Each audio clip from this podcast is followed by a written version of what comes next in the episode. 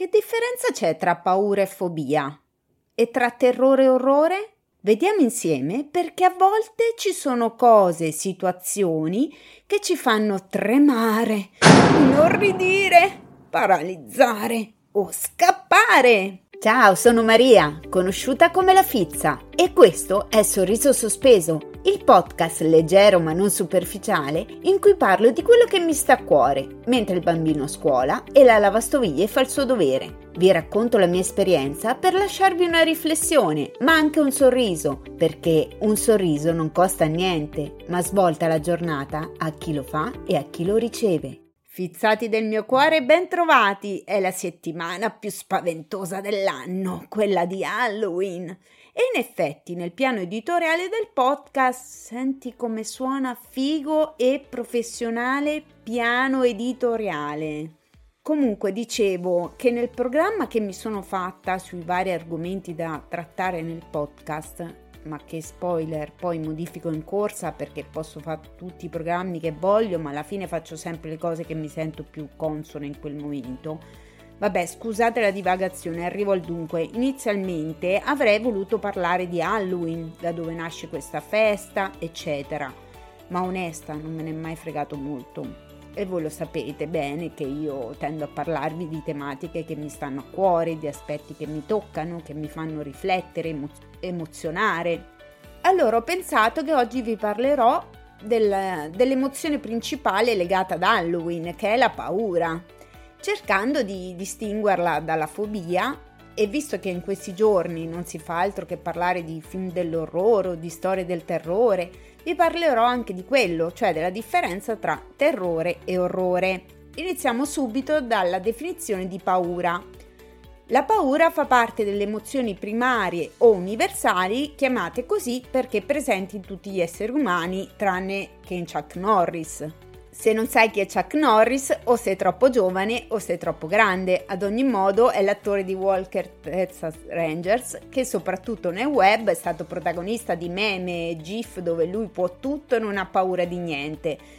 Comunque era una battuta stupida e se devo spiegarla non fa più ridere. Vabbè, sarà meglio tornare a parlare della paura, che è l'emozione che sto provando in questo momento, perché temo fortemente che nel tentativo di strapparvi un sorriso vi ho invece scartavetrato i marroni.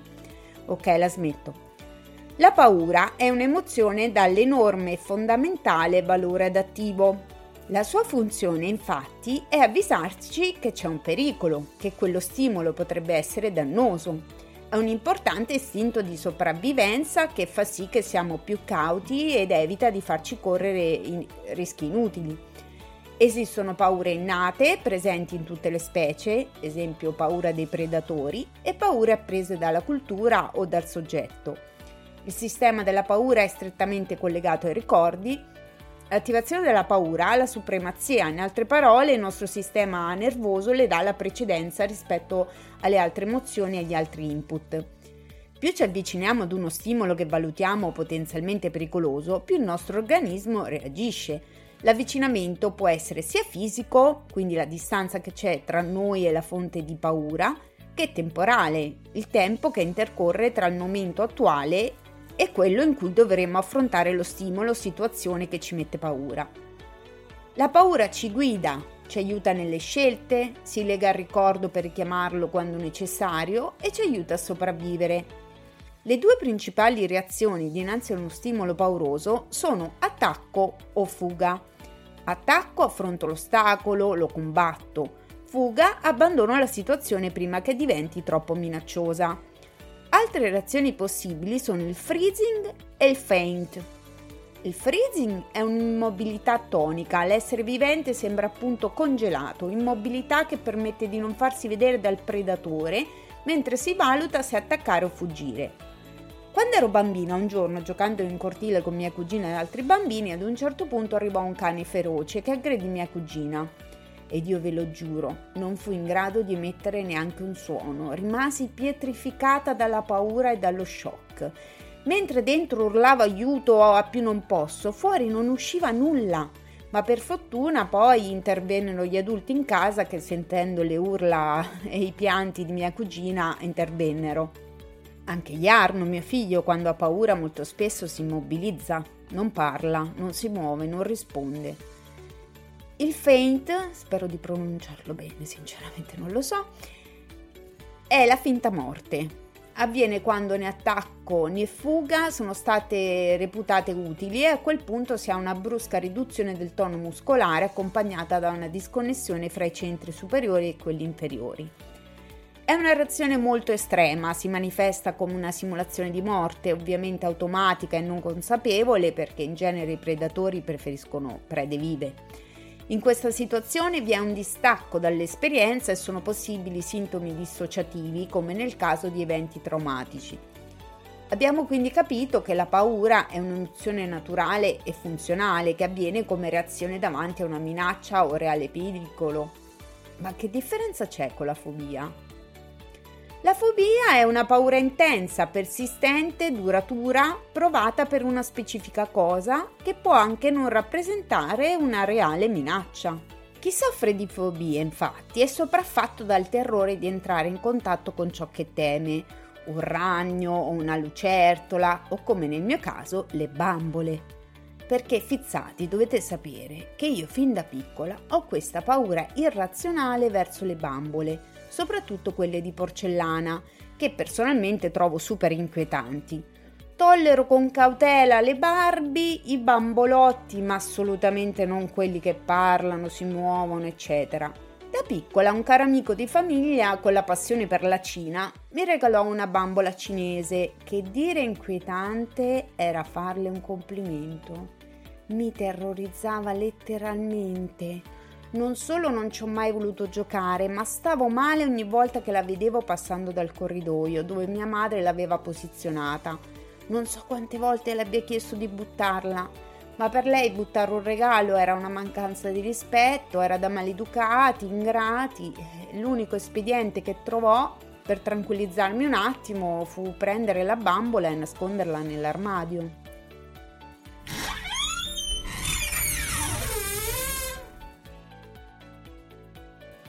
Peccato che quello stronzo di mio fratello, scusate ma non c'è un altro termine per definirlo, sbucava con la bambola in mano urlando "Aaah!"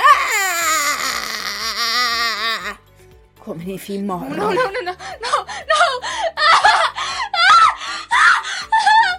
Chiudo qui il capitolo traumi infantili, almeno per il momento, e vi parlo dei sintomi fisiologici provati da chi soffre di fobie: tachicardia, vertigini, disturbi gastrici urinari, nausea, diarrea, senso di soffocamento, rossore, sudorazione eccessiva, tremito e spossatezza.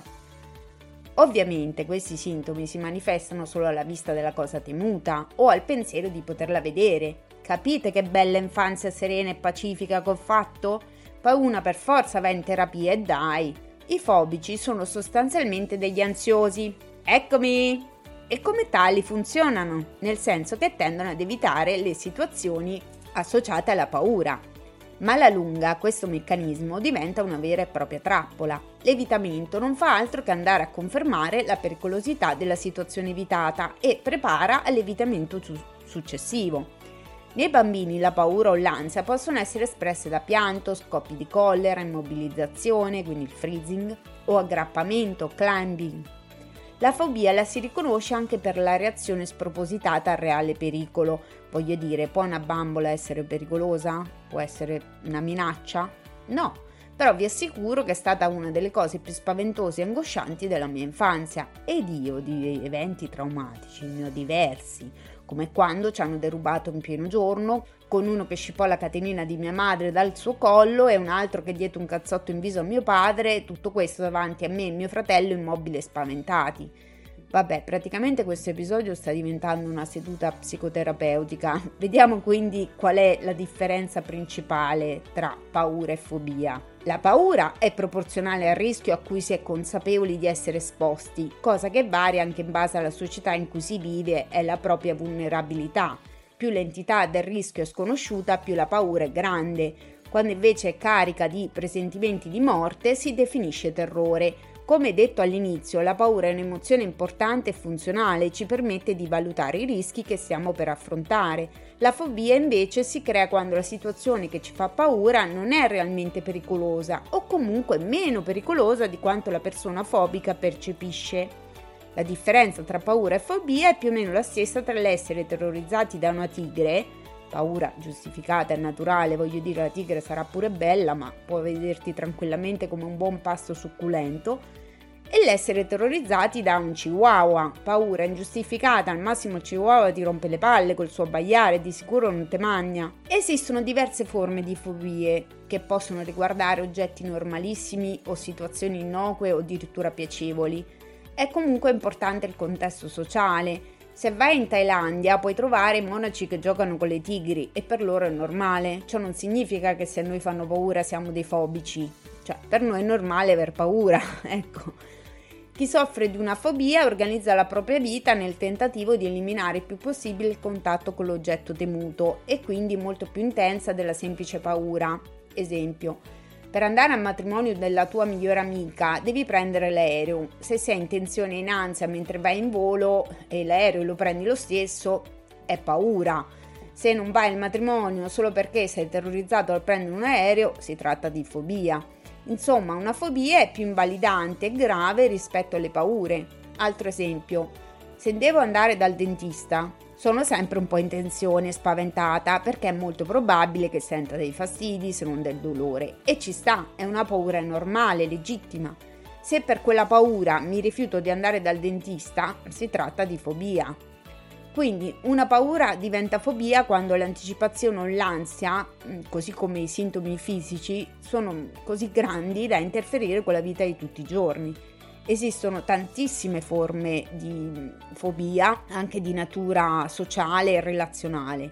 Le più famose sono l'agarofobia, paura degli spazi aperti e dei luoghi affollati, o al contrario la claustrofobia, quindi paura dei luoghi chiusi e ristretti. Poi ci sono fobie meno conosciute, relativamente rare, ma se fate una ricerca su Google vi accorgerete che qualunque cosa può essere oggetto di fobia. Strettamente collegati alla paura ci sono anche il terrore e l'orrore.